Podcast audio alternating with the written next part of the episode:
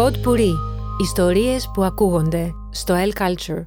Ε, ως καθήλυν αρμόδιος για το θέατρο, καλούμε εγώ να ξεκινήσω αυτή την κουβέντα, διότι το αντικείμενό μας είναι το έγκλημα και τιμωρία Αθήνα, το οποίο νομίζω ότι σίγουρα έχει προκαλέσει τόσες αντεγκλήσεις και τόσες συζητήσεις στο κοινό του θεάτρου, που η κουβέντα σίγουρα θα έχει ενδιαφέρον.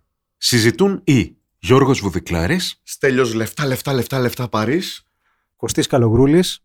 Και Κώστας Κωστάκος ή αλλιώς Old Boy. ποιος θέλει να πει πρώτο στην άποψή του; Σίγουρα όχι εγώ, γιατί δεν θέλω να καπελώσω τη συζήτηση με την ε, ιδιότητα του θεατρικού κριτικού. Ως εμπειρία θα το αντιμετωπίσουμε. Βρεθήκαμε τέσσερις άνθρωποι να δούμε μια παράσταση, ε. Βρεθήκαμε. Εντάξει, δεν ήταν και πολύ καταναγκαστικό. Αν και άβολο ορισμένες στιγμές. Αλλά overall, σε ένα γενικό πλαίσιο, ήταν μια παράσταση που είχε κάτι να πει. Όχι, εγώ μόνο ότι θα είμαι αρκετά έως πολύ αρνητικός, τουλάχιστον δεν βαρέθηκα. Δηλαδή, οι τρεις ώρες περάσανε και δεν μπορώ να πω ότι κουράστηκα ή ότι έλεγα να τελειώνει, να τελειώνει. Δηλαδή, αν μη τι άλλο, αυτό το στοιχείο το είχε κατά με, ότι, ότι, ότι κυλούσε. Ναι, τσούλαγε. Εγώ να πω καταρχήν ότι είναι ιδανικό για μένα ε, έργο για να μπορείς να συζητήσεις πολλά πράγματα. Έχει προεκτάσεις σχετικά με το ρόλο της διασκευής, το ρόλο του λογοτεχνικού έργου, το ρόλο του θεατρικού έργου, το ρόλο του σκηνοθέτη, τις επιλογές που κάνεις. Είναι καλό για συζήτηση ασχέτως αν έχεις θετική ή αρνητική ε, εικόνα σε πολλά πράγματα από αυτά. Ε, οπότε έχει ψωμί, ας το θέσουμε έτσι.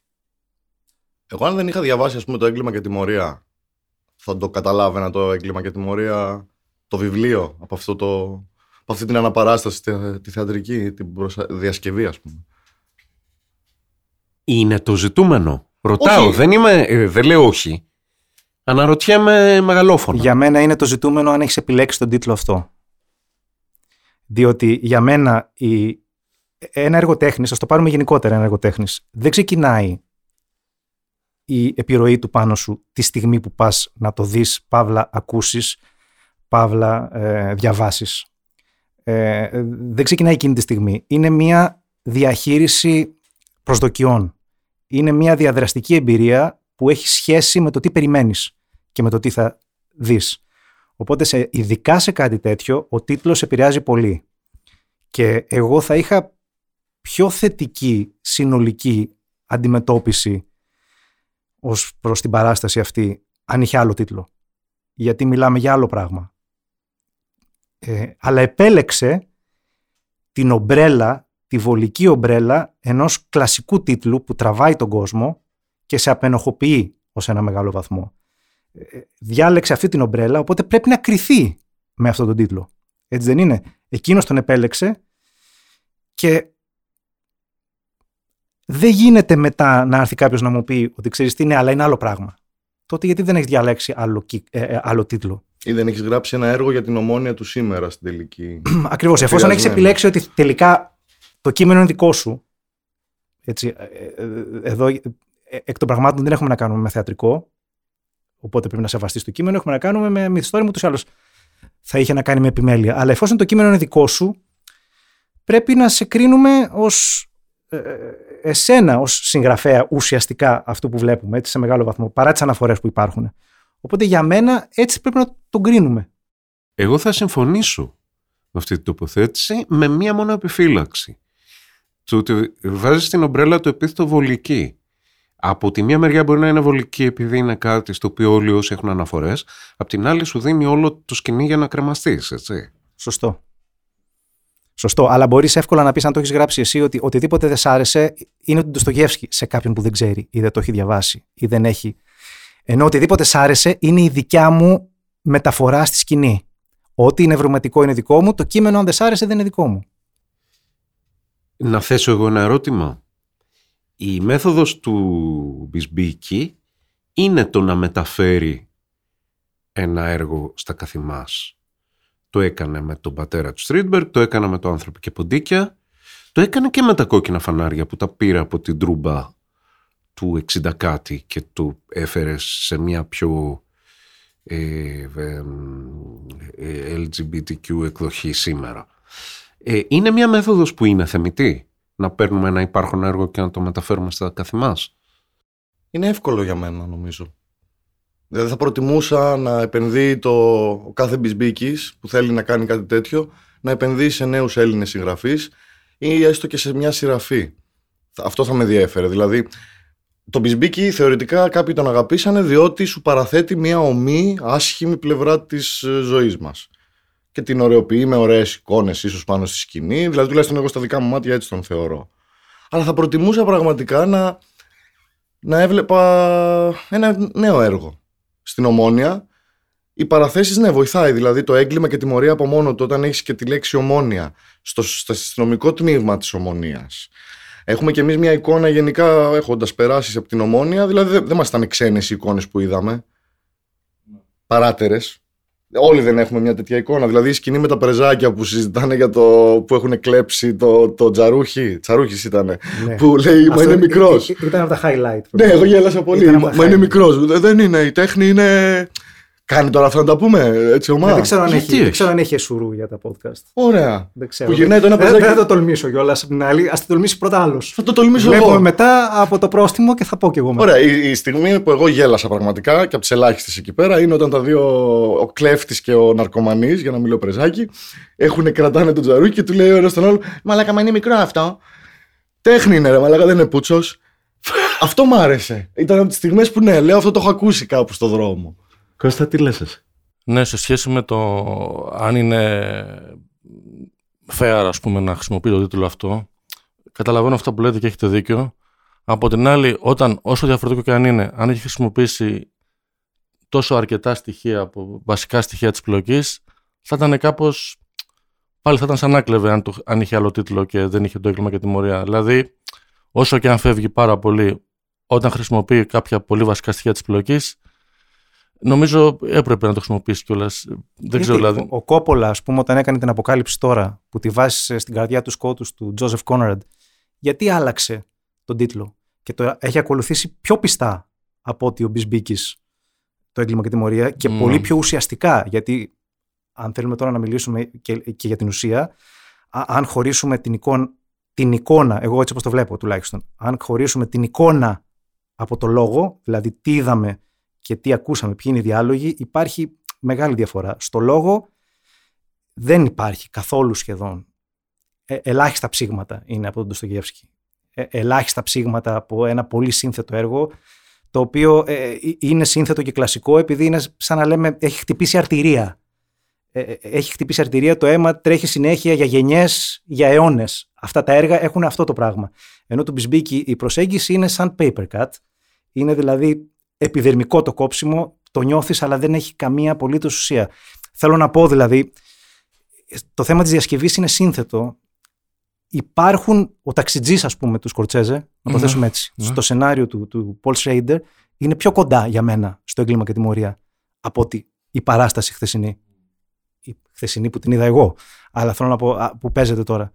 Ε, εάν αντιμετωπίζεις για μένα ένα κλασικό έργο ε, και επιλέξεις ότι θα πεις ότι ο τίτλος είναι αυτός, θα τον κρατήσω, για μένα χώρια από το αν θες να υπηρετήσεις ένα συγκεκριμένο προσωπικό σου όραμα ή μια εμπορική απήχηση που ελπίζεις ότι θα έχει, έχεις και χρέος κάποια πράγματα να προσπαθήσεις να τα πιάσεις.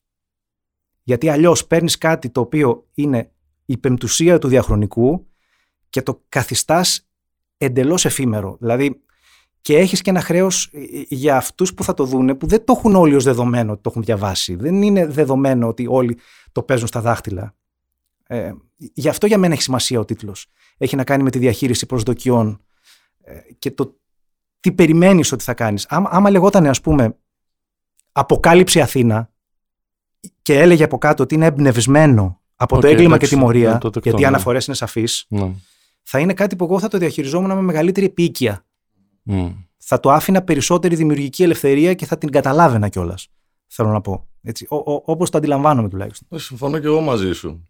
Και τώρα θέλω να, αφού το πήγαμε κινηματογραφικά, υπάρχει κανείς από εδώ από εμάς που έχει καταλάβει γιατί ήταν χρήσιμη η κάμερα και, το, και ο γερανός και η ράγα, σε τι εξυπηρετούσες το όλο έργο, καταλάβατε εσείς. Γιατί εγώ αυτό ήταν ένα από τα στοιχεία που και να έλειπε η προβολή, δεν θα πάθανα κάτι. Ναι, ούτε εγώ θα πάθανα κάτι. Εμένα, από την άλλη, πρέπει να πω ότι δεν με ενόχλησαν οι προοπτικές της κάμερας. Ε, μ' άρεσε. Είχε διάφορες προοπτικές. Δηλαδή, ανε, ανεξαρτήτως από το που το έβλεπες, από σε ποια θέση καθόσουν, υπήρχε και μία άλλη. Θα μου πεις αυτό είναι κινηματογράφος, δεν είναι θέατρο. Ε, αλλά ήταν στημένα τα, τα, τα, πλάνα, αλλά... ήταν στημένα, γι' αυτό και δεν μου βγάζει την αίσθηση του reality. Αν, αν είχαν μια πιο reality πλευρά, ίσως και το καταλάβαινα ότι θέλει να μου δείξει και άλλες οπτικές. Αλλά συν τον ασυγχρονισμό με τα μικρόφωνα. Εγώ έχω ένα πρόβλημα με τα μικρόφωνα στο θέατρο, δεν τα θέλω. Και αυτό το είδα και στην πράξη. Δηλαδή, μια παράσταση που έχει έντονες εντάσεις.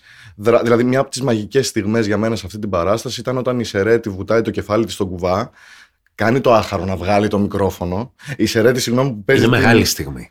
που παίζει τη Μαρ, ε, Μα, Μαρμελάντοβα. Lady Μαρμελάντοβα που βουτάει στον κουβά, βγάζει το μικρόφωνο, άχαρο μεν αυτό, αλλά όταν βγαίνει και ακούγεται η κανονική της φωνή και γεμίζει το θέατρο, ε, ήταν εκεί ένιωσα ότι είδα και θέατρο όπως και η μαμά Μάσχα. Που κάποια στιγμή, επειδή την είχε τοποθετημένη στο κέντρο της πλατείας, δεν χρειαζόμουν το μικρόφωνο και, γιατί την άκουγα στο φυσικό. Λίγο αυτό με το μικρόφωνο εμένα με, με κούραζε. Πώς θα ανταποκριθείς σε ένα μεγάλο θέατρο; Συγγνώμη, ο ηθοποιός, ο μεγάλο, σε μεγάλα θέατρα ανταποκρίνεται. Ενώ σε μεγάλο έκταση. Έτσι δεν είναι όλα τα Πολύ θέατρα. κοινό, δηλαδή πώς θα, θα σε ακούσουν Ε, παντού; Για μένα η χρήση την οποία έχει, ίσως αφελώς δηλαδή, πιθανώς οι ίδιοι σκηνοθέτες που το κάνουν να μην συμφωνούσαν με αυτό που λέω εγώ τώρα. Αλλά για μένα και η κάμερα και το μικρόφωνο αντίστοιχα, ο ρόλος που καλούνται να παίξουν σε ένα μεγάλο θέατρο είναι αυτός του γκροπλάν.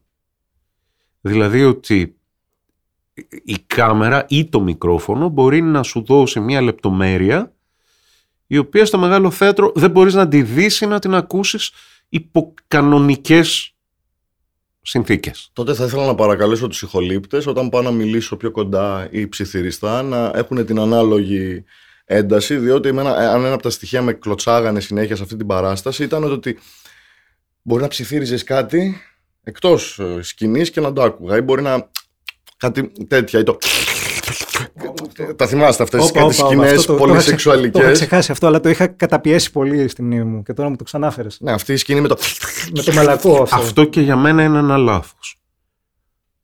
το Είναι ένα μαλακό. λάθος. Α, αυτό ήταν ε, πάλι δηλαδή βαρύ χτύπημα. η Άννα η, Μα- η Μάνα η Μάσχα ε, σε Και κάποιες- Άννα και Μάνα. Ναι, μάνα, μάσχα. Ε, όταν έκανε κάτι κρεσέντα που για μένα ήταν ε, άστοχα αυτό το απότομο πώς... ε, ε, αλλά εντάξει, θα το σεβαστώ, ήταν επιλογή. Ε, πάλι μπούκωναν τα μικρόφωνα. Όταν μιλάγανε ο ένας δίπλα στον άλλον, κάπως μπουκώνανε. Δηλαδή, αν θες να χρησιμοποιήσεις μικρό. Α, ή και στο κινηματογραφικό πλαίσιο. Δεν υπήρχε αλληλουχία την ώρα που έβλεπα τα χείλη στο πλάνο το κινηματογραφικό. Ξέρεις, δεν υπήρχε ακολουθία των χιλιών ή η ταχύτητα του ήχου, πώς χάνεται. Δηλαδή, αυτά, αν τα είχαν προσέξει, θα έλεγα: Οκ. Να τα δεχτώ. Ε, να γυρίσω λίγο στη σκηνή με, το, με τη Σερέτη, γιατί θεωρώ αρκετά ενδεικτική της όλης παράστασης, η οποία, να το πούμε, δεν νομίζω ότι είναι κακό να πούμε τι γίνεται. Όχι, δεν... Ε, όταν μαθαίνει για το θάνατο του άντρα της, ε, ενώ κα- είναι καθαρίστρια, καθαρίζει, ε, βουτάει το κεφάλι της στον κουβά.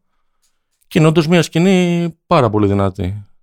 Ε, το πρόβλημα είναι ότι αμέσως πριν αυτή τη σκηνή έχει προηγηθεί ένα δίλεπτο κατ' κατ' εμές σάχλας που κυνηγέται ας πούμε με τον, ε, με τον ήρωα. Ε, στο προηγούμενο δίλεπτο έχω δηλαδή οριακά κριτζάρι ας πούμε τι κάνουν εδώ πέρα, τι- για ποιο λόγο κυνηγούνται, τι, τι βλακίες είναι αυτές και ξαφνικά υπάρχει μια σκηνή που, σ- που σε ταράζει.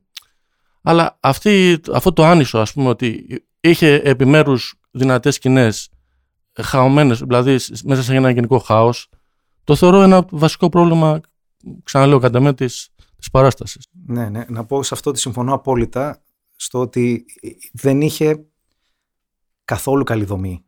Δηλαδή ήταν ασυνάρτητο σε πολλές. Ήταν δηλαδή σειραφής σκηνών. Άλλες επιτυχημένες, άλλες καθόλου. Κάποιες πρέπει να πω ήταν πολύ επιτυχημένες για μένα, κάποιες καθόλου επιτυχημένες. Αλλά ήταν σειραφή εμ, ε, ψιλοασυνάρτητη σκηνών και πριν πει κάποιος, γιατί ε, ε, αυτό ήταν που ήθελα να πω κυρίως, πριν πει κάποιος ότι καλά, ε, πήρε ένα χαόδες μυθιστόρημα, δεν είναι και τόσο χαόδες, αλλά τέλος πάντων ένα μεγάλο μυθιστόρημα εκ των πραγμάτων δεν μπορεί αυτό να αποδοθεί ε, σε αυτή τη δομή σε μια θεατρική παράσταση, έστω και αν είναι τρεις ώρες. Επίσης είναι ο Ντοστογεύσκη που ήταν και αυτός. Το παράδοξο εδώ είναι ότι ο Ντοστογεύσκη όντως δεν είχε καλή δομή στα μυθιστορήματά του, στα μεγάλα του. Έτσι, δεν, έπασχε, έπασχε πολύ από αυτό. Το παράδοξο είναι ότι το ένα από τα τέσσερα, το μοναδικό από τα τέσσερα που έχει άρτια δομή, που είναι συνεκτικό, είναι το έγκλημα και τιμωρία. Το οποίο κυλάει πολύ καλά, με πολύ μεγάλη επιτυχία δομικά, θέλω να πω. Και πήρε το μόνο δομικά επιτυχημένο από τα μυθιστορήματα, το οποίο είναι πλασμένο σε ένα βαθμό για μια θεατρική αναπαράσταση και το έκανε εντελώς ασυνάρτητο, αλλάζοντας πάρα πάρα πάρα πολύ τη δυναμική ανάμεσα στους χαρακτήρες, επιλέγοντας να εκμηδενήσει κεντρικούς χαρακτήρες όπως τον ε, Σβιντριγκάιλοφ, ας πούμε, που είναι ο Αρκάντι εδώ, ο Αρκάντι Πονηρίδης, όπως το έχει, το οποίο δεν θα σχολιάσω καν. Ναι, γενικά τα ονόματα ελληνική απόδοση. Έχει, έχει, έχει το Σβιντριγκάιλοφ, ο οποίος είναι ο ανταγωνιστής στο μυθιστόρημα, είναι ο πρωταγωνιστής ο Ρασκόλνικοφ και ο ανταγωνιστής ο, ο, ο Σβιντριγκάιλοφ, τον οποίο έχει εκμηδενήσει, τον έχει αφεμάξει δραματικά και έχει δώσει πάρα πάρα πολύ μεγάλη βαρύτητα σε πολύ δευτερεύοντες χαρακτήρες. Δικαίωμά του, δικαίωμά του. Εννοείται. Αυτό πας να δεις. Ω ένα βαθμό πας να δεις τη διαφοροποίηση που κάνει. Έτσι. Απλά ε, ε, ε, τι πετυχαίνει είναι το θέμα με αυτό. Πάντως, στο σημείο που ενόχλησε τον Κώστα, εγώ θα δώσω μια δικαιολογία, η οποία είναι εξής. Αυτό το κυνηγητό του ήρωα με την, με την σύζυγο του Μαρμελάντοφ έχει να κάνει με αυτό το οποίο είναι, είναι κάτι ανθρώπινο. Του ότι όταν έρχεται αυτός και λέει «Ε, έχω κάποιο νέο για τον άντρα σας, το μυαλό της πάει κατευθείαν στο ότι αυτός έχει καταλήξει στο κρατητήριο ή τον βρήκαν κάπου μεθυσμένο ή ότι ε, έχοντας πιει έμπλεξε σε κάποια δύσκολη κατάσταση και εξανίσταται διότι προφανώς είναι υπολοστή φορά και αρχίζει τον τέτοιο τον αλλιώτικο και τα λοιπά να πεθάνει. Και αυτός λέει, ε, πέθανε. Αυτό έχει μια αλήθεια. Το πώς μερικές φορές έξαλλοι απέναντι σε κάποιον λέμε πράγματα τα οποία δεν τα εννοούμε. Και εδώ είναι αυτό που λέμε Speak of the Devil. Ε, να που έγινε. Είχε πολλά τέτοια απότομα. Αλλά στην προκειμένη περίπτωση, OK, okay, μπορεί να ισχύει αυτό, αλλά δεν αναιρεί το βασικό του επιχείρημα, νομίζω που είναι σωστό, το οποίο ήταν τρομερά άνισες οι σκηνές μεταξύ τους. Δηλαδή ήταν σκηνές που ε, ο καθένας βέβαια είναι ενδιαφέρον τι βρίσκει ότι τον αγγίζει. Έτσι, είναι, είναι υποκειμενικό προφανώς. Αλλά είχε σκηνές που εγώ πρέπει να πω ότι με εντυπωσίασαν. Έτσι, ε, ε, ήταν δύο σκηνές που εμένα με εντυπωσίασαν πολύ. Η μία είχε να κάνει με τον ίδιο το φόνο. Ε, δηλαδή ότι έρχονται ένας χορός από, από μαυροφορεμένους οι οποίοι μάλιστα κάνουν και τείχος πάνω από το κρεβάτι ώστε να μην το βλέπεις και μετά έχουμε την πιτσιλιά αλλά πόλοκ στο λευκό η οποία από πίσω είναι σαν οι δαίμονες που έχει που τον. ήταν πολύ εντυπωσιακό. Δηλαδή είχα να τριχιάσει σε εκείνη τη φάση. Εγώ ότι εμείς οι μαυροντημένοι είμαστε εμείς. Όλοι οι θεατές του κοινού. Όχι. Οι, συν, οι συνένοχοι. Αυτό είναι θέμα ανάγνωση. Ναι, αυτό θα μπορούσε. Εμένα, εμένα αυτό μου άρεσε. Πρέπει να πω πολύ. Επίσης μου άρεσε πάρα πολύ η, η κινούμενη σκηνή με τον νέον ε, όπου έχεις τη Σόνια η οποία είναι πόρνη, η οποία είναι ημίγυμνη, μια πολύ όμορφη κοπέλα ημίγυμνη με ένα background από δονητές που εκφράζει έτσι το, τη φτύνια και τη χειδεότητα αλλά με ένα μαλακό πρόσωπο που τονίζει την αθωότητά της σε ένα, ε, ε, έτσι, με μια ρομαντική ηλεκτρονική μουσική από πίσω ήταν άλλη μια σκηνή που στην λεπτή ισορροπία μεταξύ του Κίτς και του επιτυχημένου πέρασε τον πύχη στο επιτυχημένο για μένα, όπως το είδα σε σχέση με την αισθητική του αλλά αντίστοιχα είχε τόσες σκηνές που ήταν τόσο βουτυγμένες στην κακογουστιά που κάθεσαι και σκέφτεσαι πώς γίνεται ο ίδιος άνθρωπος να έχει προσεγγίσει αυτές τις σκηνές με τόσο άνισο και διαφορετικό τρόπο. Δηλαδή δεν ξέρω κιόλας πώς λειτουργεί, δεν, δεν, πραγματικά δεν μπορώ να το συνδέσω.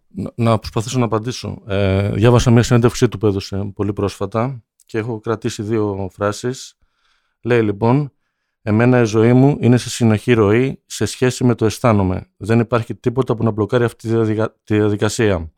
Ακόμα και τώρα, στον έρωτα, στο ποτό, στη δουλειά, παθιάζομαι, όλα τα κάνουν περίμετρα, δεν έχω κανένα όριο.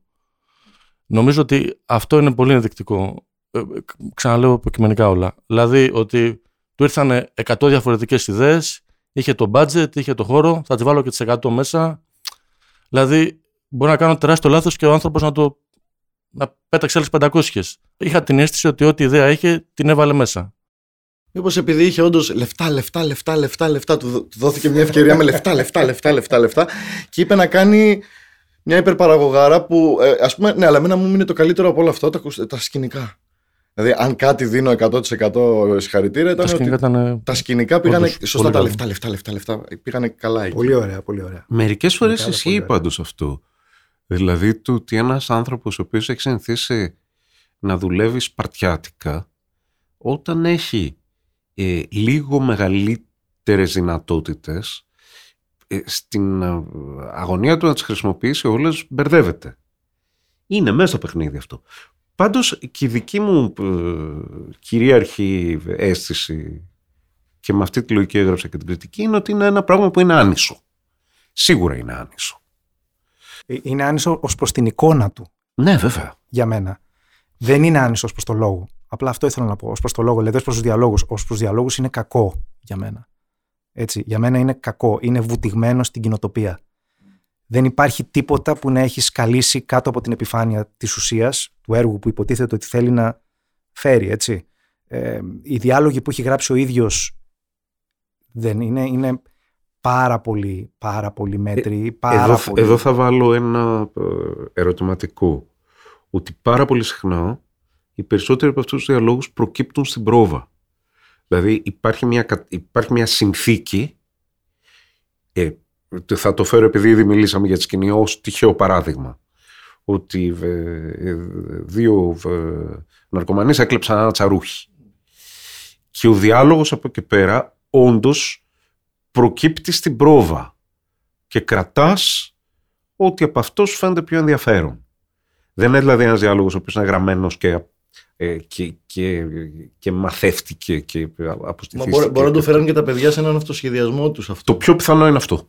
Γι' αυτό ήταν και πολύ φυσικό. Δηλαδή, σαν στοιχείο μου έμεινε εμένα. Στη συγκεκριμένη σκηνή όμως. Ναι, στη συγκεκριμένη. Ε, όχι μόνο. Ότι είναι αυτοσχεδιασμός ο, ο, ο κεντρικός διάλογος όχι. Που, που, είναι μεταξύ του ανακριτή του Πορφύρη και του Ρασκόνικο, ας πούμε. Ναι, που ήταν λίγο σαν κακή. Αυτός είναι γραμμένο σίγουρα. Ε, εδώ πέρα είναι, είναι, ας πούμε, δεν ξέρω ποιος το έχει γράψει, αν το έχει γράψει ο Μπισμπίκης ή έχει και άλλους συντελεστές. Έχουν πάρει, ας πούμε, προσπαθούν να αποτυπώσουν ένα τρομερά σύνθετο όραμα με πάρα πολύ βάθος και πάνε να το κάνουν εντελώς διεκπαιρεωτικά, πάρα πολύ βιαστικά, να ξεμπερδεύουν από αυτά που λέει, ξέρεις, πρέπει να κάνουμε λίγο και το Στογεύσκι. Πάμε να το ξεπετάξουμε έτσι γρήγορα με, με πασάλιμα. Λες για αυτή τη σκηνή με το καρκίνωμα. Όχι μόνο για αυτή. Γενικά, το... οτιδήποτε πιάνει την ουσία του έργου γίνεται με πασάλιμα πάρα πολύ γρήγορα για να γίνει επιφανειακά και κοινότοπα κυρίως. Δηλαδή, οι διάλογοι βγαίνει, νιώθεις ότι έχουν γραφτεί από κάποιον που είναι, ξέρω εγώ, τι να πω, άπειρος, πολύ άπειρος. Ε, Γι' αυτό λέω ότι εγώ διαχωρίζω το λόγο με την εικόνα. Στην εικόνα είναι άνηση, αλλά ε, ε, ε, έχει πολλά ευρήματα για μένα. Έτσι. Στο λόγο, αυτό ήθελα να πω, στο λόγο δεν έχει. Μου δίνει και εμένα αυτή την αίσθηση που λέει. Δηλαδή, μία με κέρνα για κάτι που δεν καταλάβαινα, μία με κέρνα για μια πολύ ωραία σκηνή εικόνα, μία μετά με ξαναπήγαινε, με ξενέρωνε. Μη, είχες ένα βούτυγμα αν, αν βάλω κιόλας αυτή την ενόχληση που έχω εγώ προσωπικά με τα μικρόφωνα, μου έκανε ένα roller coaster έτσι πάνω κάτω, πάνω κάτω, που δεν μπορούσα να πω κι εγώ αν χάρηκα πολύ ή όχι. Η, η μοναδική φορά που εγώ αισθάνθηκα ότι όντως ακούω το Γεύσκι και τώρα μπορώ να κάνω λάθος που το έχει γράψει ο Μπισμπίκης αυτό. Αλλά εν πάση αυτό το έχω διαβάσει πριν 30 χρόνια, ας πούμε, το ιστόρημα και έχει ό,τι μου έχει μείνει ακόμα. Είναι η σκηνή με τον ε, Μαρμελάντοφ. Ε, δηλαδή, εκεί στο μονόλογο που είναι μεθυσμένος, εκεί κάτι μου θύμισε λίγο το Στογεύσκι. Ίσως επειδή μιλάει και ρώσικα. Δεν ξέρω. Νομίζω ότι βγήκε λίγο βάθος. Βγήκε λίγο. Όντως, μία πάλι με τον εαυτό. Ο οποίος κάτι... είναι και πολύ καλός. Είναι πολύ καλός. Ναι, και ο, ο ηθοποιός που τον έκανε. Ήταν μια όντως αυθεντική σκηνή εκείνη, νομίζω. Και το πολύ ενδιαφέρον είναι ότι δεν είναι ηθοποιός, είναι σκηνοθέτης. Ο συγκεκριμένος. Α, ναι. Α, γι' αυτό ήταν τόσο καλός. Okay. Ο Τσέζαρης Γκραουζίνη, να. Δεν υπάρχει κανένας λόγος όμως αυτό να μην τον βοηθάει σε αυτό που κάνει. Προφανέστατα. Δεν το συζητάμε. Μα ήταν ο μόνος που ένιωθε ότι πάταγε στη βαρά που Πλάκα-πλάκα τώρα, όπως μου το ε, κούμποσε, φάνηκε ότι ο άνθρωπος ήξερε τι έκανε. Όχι ότι οι άλλοι δεν ξέρανε, αλλά ήταν λιγότερο μπερδεμένος. Πρέπει να πούμε ότι και προερχόμενος από μια πρώην Σοβιετική Δημοκρατία ε, είναι κομμάτι της παιδείας του ο Ντοστογεύσκη. Ε, Προφανώς. Ε, Με άλλο σεβασμό τον βλέπω. όχι την περίοδο της Σοβιετική, πρέπει να πούμε, τον οποίο είχαν βάλει στη μαύρη λίστα ε, τον Ντοστογεύσκη. Είχαν εξυψώσει τον Τολστόι από τους δύο. Ήταν πολύ αντιδραστικός για αυτούς ο Ντοστογεύσκη και τον ξανανακαλύψανε μετά το λιώσιμο των πάγων από το 60 και μετά, μέχρι τη δεκαετία 20 και 30. Δεν μπορούσες να τον αναφέρεις. Έπιπτε ράβδος. Ε, 20-30 ίσως όχι, αλλά πάντως ηλικιακά, αν σκεφτώ πόσο περίπου πρέπει να είναι ο Γκραουζίνης, ε, πρέπει να πήγε σχολείο επί Σοβιετικής Ένωσης, λογικά. Προφανώς το έχει Ναι. στην κουλτούρα του, εννοείται, δεν, δεν το συζητάμε. Πάμε και σε κάτι άλλο που εμένα με, με στιγμάτισε σε αυτή την παράσταση. Το Τζίμι Πανούση πάνω στη σκηνή τον είδατε. και συγγνώμη τώρα για το στο σκεφτούλι ναι. που είναι καλός ηθοποιό, αλλά Ήταν αν πολύ έγινε καλός. συνειδητά. Εξαιρετικός θα πει. Ήταν πολύ καλός. Αν έγινε συνειδητά η επιλογή να μας θυμίζει Πανούση, τότε μπράβο τους. Μπράβο του. Πραγματικά, ναι, ναι. Ήτανε, ήτανε, ήτανε φανταστικό. Δηλαδή, αναρωτιέμαι αν έχει υπάρξει άνθρωπος στην ιστορία που διάβαζε το έγκλημα και τιμωρία σε οποιαδήποτε ηλικία της ζωής του και είχε την νοητική εικόνα ότι ο Ρασκόλνικοφ μοιάζει με τον Τζιμ Πανούση από το 85, από τις μουσικές ταξιαρχίες. Όποιος το σκεφτόταν ειλικρινά αυτό, εγώ θα πέσω κάτω, θα του ρίξω χαλί και θα κάθομαι να τον προσκυνάω.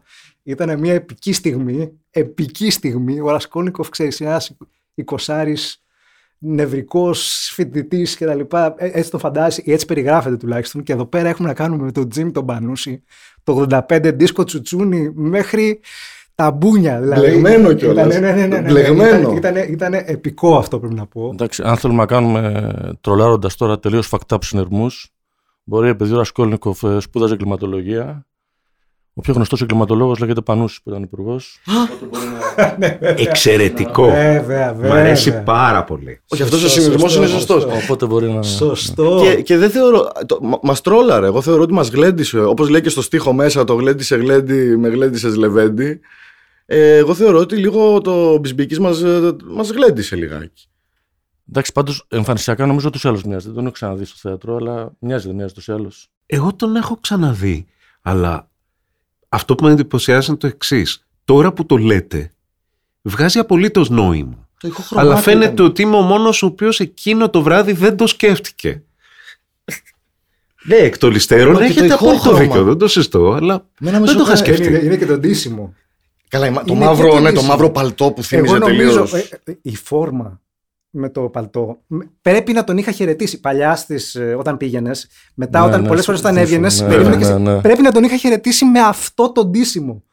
Πρέπει να ήταν έτσι ντυμένο όταν τον είδα. Δεν είμαι σίγουρος, αλλά εκεί γύρω στο 98 πρέπει να ντυνόταν έτσι μετά το τέλος της παράστασης. Νομίζω ζητάει και λεφτά. Ήταν στο. Ήταν- ήταν- Λεφτά, ναι, Έλεγε ναι, αν ήθελες δώστε για την κάτι, πισίνα. ναι. Φέρε κάτι για την πισίνα. Κάτι έλεγε. πισίνα, ναι, ναι, ήταν. Τελικά σε ποιους απευθύνεται; Νομίζω ότι για μένα απευθύνεται σε ένα νεανικό κοινό. Ε, προσπαθεί να απενοχοποιήσει έτσι κάποια πράγματα. Εγώ θα πω απλά τι άκουσα την ώρα που έβγαινα από το θέατρο. Ε, καλά, εκτός ότι μια κυρία που καθόταν δίπλα μου μετά από σχεδόν τρεις ώρες ε, μου κάνει «Με συγχωρείτε να ρωτήσω κάτι». Δεν είχε τελειώσει το έργο. Ποιος είναι ο Μπισμπίκης, μου λέει. Είναι αυτός ο Μπισμπίκης. Και έδειχνε τον Αρκάντη, νομίζω. Της λέω: Όχι, όχι, είναι ο ανακριτής ο Μπισμπίκης. Της λέω: Α, ευχαριστώ πολύ. Της λύθηκε απορία γιατί είχε έρθει στο θέατρο να δει επιτέλου τον Μπισμπίκη. Τέλος πάντων. Αλλά πιο διαφωτιστικό ήταν όταν έβγαινα, ακούω από πίσω μου ήταν μια παρέα από 4-5 κοπέλες, 20, 21 και πολύ λέω. Η οποία η μία έλεγε, ξεκινούσε και έλεγε: Wow, wow, καταπληκτικό. Ε, αυτό είναι. Αυτό είναι. Εγώ νιώθω ότι. Γιατί να σου πω κάτι. Γιατί εγώ όταν πήρα να διαβάσω το βιβλίο, δεν μπόρεσα να περάσω την πρώτη σελίδα. Μέχρι την πρώτη σελίδα έφτασα. Και εδώ θέλω να καταλήξω ότι έχεις τελικά και ένα χρέος. Αν πιάνεις κάποια συγκεκριμένα κείμενα που το κοινό που θα πάει να τα δει δεν μπορείς να θεωρείς δεδομένο ότι είναι ένας κριτικός θεάτρου ας πούμε, που παίζει στα χέρια του τα κείμενα και τον νοιάζει η διασκευή, η μεταφορά.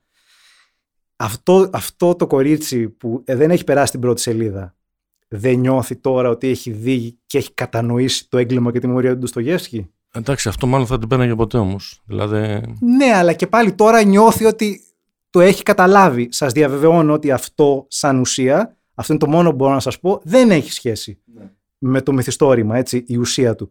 Αλλά το, κο- το κορίτσι αυτό νιώθει ότι τελικά βρήκε έναν τρόπο να το καταλάβει. Έτσι, ότι να το διαβάσει. Έστω και έτσι. Και επίσης τώρα είπες είπες για το. Εγώ από κορίτσι έξω, στο δρόμο, άκουγα. Και έτσι πολύ μοδά το κορίτσι με φούξια μαλλιά και ωραία και ε, να λέει Ρε εσύ, εμείς είδαμε δηλαδή σήμερα το κόκκινα φανάρια με άλλο cast. Ε, Και εδώ τώρα εγώ θέτω το θέμα ότι μας έχει κακομάθει ο Μπισμπίκης σε κάτι ανθρώπους και ποντίκια που τρελαθήκαμε όλοι. Μετά υπάρχει μια. ίσως και αυτό που είπαμε πριν με τα λεφτά. Ίσως το, το- όταν σου δίνεται ένα budget να θες να πεις τα πάντα και να μην χωράει. ε, Και η σκέψη. Και γενικά, μήπως έχουμε πολλές αξιώσεις από έναν άνθρωπο ο οποίος εντάξει, τόλμησε πρώτη φορά στο θέατρο να μας παρουσιάσει εντελώς σωμά κάποια πράγματα που και εμείς θέλουμε να τα κρύβουμε. Αλλά μήπως αυτό τώρα αρχίζει και ευθύνη. Δηλαδή, μήπως πρέπει και αυτός να κοιτάξει. Να το δει λίγο αλλιώς και αυτό το, αυτή η ομάδα, ας πούμε, πια. Εγώ πάντως θα του το δώσω αυτό του Βασίλη Μπισμπίκη. Δηλαδή ότι θα μπορούσε να κάνει άνθρωποι και ποντίκια σ- με μικρές παραλλαγές για πάντα και να ε, ε, έχει γεμάτο θέατρο και να βγάζει λεφτά και τολμάει πράγματα τα οποία είναι πολύ πιο επικίνδυνα και τα οποία έχουν και πολύ μεγάλο ρίσκο αποτυχίας. Ναι, εντάξει, σίγουρα. Και λεφτά, λεφτά, λεφτά, λεφτά, Λεφτά, μην το λεφτά, λεφτά, ξεχνάμε λεφτά, και αυτό. λεφτά, λεφτά, λεφτά. Παίζει και αυτό το ρόλο του. Ε, το όταν ναι. ανεβαίνεις σε επίπεδο και σκηνή, ενδεχομένως. Το θέμα είναι να έχεις πάντα να πεις κάτι, ρε παιδί μου, και όχι να, με, να μου πετάς εικόνες οι οποίες. Εντάξει, ευτυχώς τώρα στην προκειμένη περίπτωση δεν με βασανίσανε στον ύπνο μου μετά. Δηλαδή, Όχι, η κουβάλισα φάση- κάτι η φάση ωραίες με- εικόνε. Η φάση με το ρούφιγμα εμένα με βασανίζει Αυτό, λίγο. αυτό ναι και εμένα δηλαδή. Εμένα με βασανίζει λίγο. Το συγκεκριμένο θεωρώ ότι είναι και ένα λάθος διότι επειδή έχω πολύ μεγάλη εκτίμηση στην Πέτη Βακαλίδου ε, θεωρώ ότι παίζεις με ένα στερεότυπο που έχει να κάνει με το ντοκουμέντο που είναι αυτή η γυναίκα το Μμ. οποίο νομίζω ότι είναι λάθος και νομίζω ότι του ξέφυγε γιατί δεν παίζεις δεν, απλά, του αλλάζει τα φώτα του στερεότυπου. ναι. Νομίζω ότι του ξέφυγε. Νομίζω ότι δεν το σκέφτηκε. Ότι δεν έχει δώσει λόγους να αμφισβητεί κανείς το ήθος του ο Μπισμπίκης, τουλάχιστον σε αυτό το επίπεδο. Νομίζω ότι ε, είναι ένα σφάλμα, του ξέφυγε. Νιώσατε ότι το κοινό ένιωθε άβολα; Εσείς τι νιώσατε από. επειδή καθόμασταν και διάσπαρτα. Ενώ... Εντάξει, κάποιον ενθουσιασμό δεν διέκρινε είναι η αλήθεια στο κοινό. Όχι, εγώ Δηλαδή, ένιωσα ότι ήταν λίγο παγωμένο, Ναι. μάλιστα, στο τέλος. Ίσως το πετύχαμε και σε off night που λέμε. Βραδιά που δεν ήταν όλοι ίσως ε, πλήρως ζεστοί. Ναι, ήταν λίγο πιο διεκπαιρεωτική, γιατί έτσι ένιωσα ότι και το κοινό το εξέλαβε. Γιατί όντως ενθουσιασμό δεν είδα. Καθόλου. Θα περίμενα δηλαδή εγώ ότι θα ήταν από τους πολύ περισσότερο. Ναι, γιατί είχε και νέο κοινό γενικά. Δεν ήταν ότι ήταν Ναι, μόνο ναι. μεγάλης σε ηλικία που θα σοκαριζόντουσαν. Αντίθετα, νομίζω ότι είναι ένα έργο που έφτιαξε ο ίδιος με πολύ ενθουσιασμό, τον οποίο όμως, δεν ξέρω, είναι ενθουσιασμός ίσως ε, κα- εφηβικός, πώς να το πω. Δηλαδή, ε, οκ, έχεις την ιδέα να βάλεις φωτόσπαθα και Jedi και Mickey Mouse. Ωραία είναι η ιδέα, ε, κόφτην όμως. Δηλαδή, εξυπηρετεί σε κάτι, δεν ξέρω. Ε, όλα, όλα μαζί, όλα μαζί. Το εφηβικό το σκέφτηκα και εγώ αρκετά, σε αρκετές, σε αρκετές φάσεις. Απλά θέλω να πω ότι υπήρχαν κάποιες στιγμές, γιατί δεν είναι τα πάντα σχετιζόμενα με την εφηβεία αρνητικά.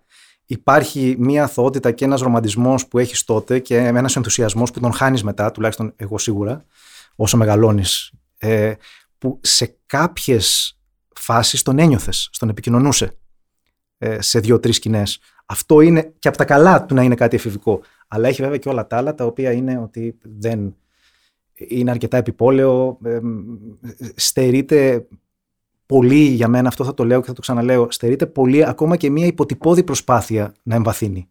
Την έλλειψη εμβάθυνσης την ε, εντόπισε εκεί στο τέλος. Ότι ήταν ένα άτσαλο πέταμα τέλος αυτό. Ναι, σου λέω, νομίζω ότι Εγώ εδώ θα διαφωνήσω. Δεν το θεωρώ άτσαλο το φινάλε. Ναι. Εγώ εκεί νιώσα ότι με ξεπέταξες. διάβασε, διάβασε το κείμενό σου και μ' άρεσε σαν ιδέα ότι είναι ένα είδος μανιφέστο, Είναι, είναι μια καλλιτεχνικό ρωγμή. μανιφέστο. Ναι. Οκ. Είναι μια ρωγμή. Δηλαδή θεωρώ ότι αυτή η δήλωση, ότι εγώ είμαι υπεύθυνος γι' αυτό, είναι τόσο ο δολοφόνος όσο και ο καλλιτέχνης. Ότι αναλαμβάνω την ευθύνη για αυτό που είδατε απόψε. Είτε ήταν καλό είτε Α, ήταν κακό. Α, α, Ναι, να ναι, ξέρω ναι. ποιον να κατηγορήσω. Μ' αρέσει, τότε. μ' αρέσει αυτή η Έτσι μ' ανάγνωση. αρέσει. Αλλά υποδηλώνει ότι ήταν και ο δολοφόνος του έργου. Ναι.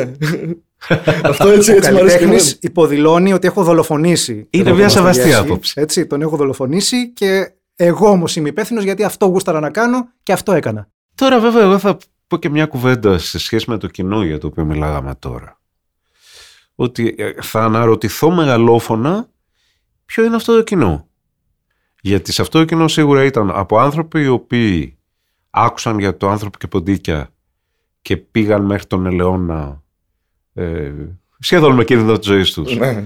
Ε, και είχαν δει στο τότε καρτέλ αυτή την παράσταση και ήρθαν να δουν και αυτό μέχρι άνθρωποι οι οποίοι μπορεί να άκουσαν το όνομα Βασίλης Μπρισμπίκης από την τηλεόραση για όλους τους λάθος λόγους. Παίζει δηλαδή να ήταν και η μεν και η δε στο κοινό. Είναι και αυτό ένα ερώτημα. Καλά, σαφέστατα πολλοί κόσμος πήγε, όπως και η κυρία δίπλα, για να δει τον κύριο Μπισμπίκη. Που τον είχαν μακιγιάρι και δεν τον αναγνώρισε.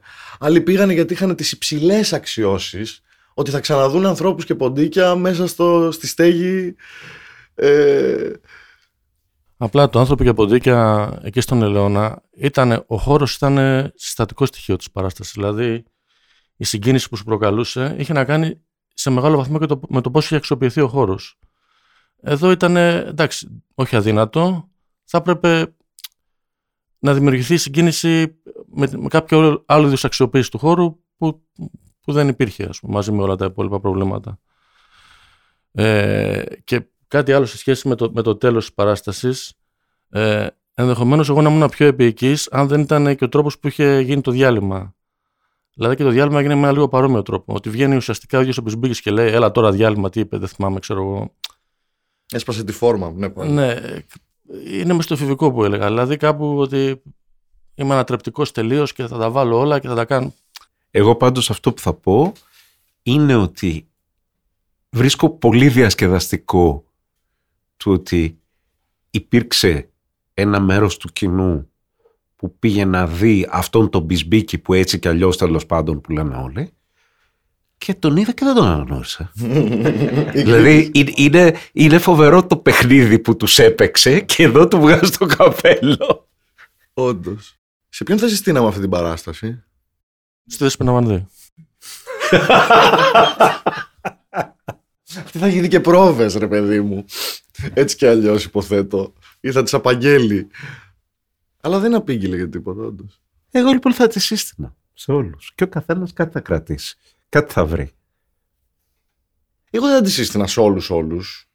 Γιατί δεν θα ήθελα μετά να μου λένε γιατί με έστειλε σε μια παράσταση που όλο βρίζουνε, φωνάζουνε. Τουλάχιστον άμα το κοινό δεν είναι εκπαιδευμένο ότι υπάρχουν και αυτές οι παραστάσεις με αυτή τη σύμβαση. ρε παιδί μου για μένα σε αυτό το σημείο. Είναι φυσικό αυτά τα πρόσωπα να βρίζουν και να φωνάζουν. Νομίζω ναι. Δηλαδή είναι μέσα στο παιχνίδι. Όταν έχεις να κάνεις ανθρώπους από- με ανθρώπους από αυτό το φάσμα. Ε, δεν μπορούν να μιλάνε σαν... Ναι, με το σεις και με το σας, σαφέστατα. Δεν γίνεται. Δεν νομίζω δηλαδή ότι το κάνει για να το κάνει. Ναι. Ούτε κάνει οικονομίδι που είπανε, ούτε κάτι τέτοιο. Είναι, είναι μέσα στο παιχνίδι του πώς μιλάει αυτός ο χώρος. Αυτό. Ναι, αλλά είναι υπερβολικά ιστερικό. Δηλαδή δεν είναι, δεν είναι μόνο. Εντάξει, είναι ο χώρος του περιθωρίου, λέμε τώρα που περιγράφει εκεί, έτσι. Δεν ξέρω αν είναι ε, ανάγκη να ήταν τόσο ιστερικό. Πάντως, καταλήγοντας, δεν ξέρω, εγώ ε, αν προσπαθώ να καταλάβω, μ' άρεσε, δεν μ' άρεσε. Αν μιλήσουμε ότι πρέπει να ζυγίσει τα θετικά και τα αρνητικά, τα αρνητικά ήταν πολύ περισσότερα από τα θετικά για μένα. Έτσι. Δεν, δεν πλησιάζει καν. Αν όμως πεις και με ρωτήσεις σου άφησε κάτι αξιομνημόνευτο, μου άφησε. Έτσι. Αν ακόμα και μία σκηνή είναι αξιομνημόνευτη, τότε μπορείς να το θεωρήσεις κέρδος. Από αυτή την άποψη μου άφησε πράγματα που με άγγιξαν. Λιγότερα από τα πράγματα με τα οποία έφρυξα, αλλά δεν είναι λίγο πράγμα για να με αγγίξει κάποιος ειλικρινά μία και δύο και τρεις φορές μέσα σε ένα έργο με κάποιες εικόνες. Εμένα αυτό που με άγγιξε είναι η σκηνή με τον κουβά που δεν θα ξαναδώ γυναίκα να σφουγγαρίζει με τα ίδια μάτια. Επίσης στεναχωριέμαι που δεν έχω λεφτά να κάνω την παραγωγή του «Ο Δράκουλας των Εξαρχείων» νούμερο 2 γιατί βρήκα τον άνθρωπο που μπορεί να κάνει τον Τζίμι Πανούση και ας συνεχίσει ο Μπισμπίκης να δημιουργεί μπας και έχουμε πράγματα να λέμε. Ναι. Ε, και εγώ θα έλεγα ότι αν κάποιος ε, ε, έχει τη διάθεση. Και, δεν είναι, είναι μια εμπειρία αντί την παράσταση. Δηλαδή, και ξαναλέω, η ώρα περνάει, δεν είναι ότι δεν περνάει. Απλά το τελικό αποτέλεσμα για μένα είναι όχι απλά άνισο, είναι τελικά κακό. Αλλά όντως με, με, με, με, ενθουσιασμό από πίσω και με στιγμές, όντως κάποιες στιγμές οι οποίες είναι δυνατές. Προσπαθώντας να κλείσω με κάποιο τρόπο, νομίζω ότι και μόνο το γεγονός ότι προκαλεί τόσο ε, αντιφατικές αντιδράσεις και όλοι αναγνωρίζουν ότι είναι άνισο αλλά ενδιαφέρον, κάτι σημαίνει. Δεν νομίζω ότι είναι μια παράσταση που περνάει απαρατήρητη και αυτό κάτι θα πει.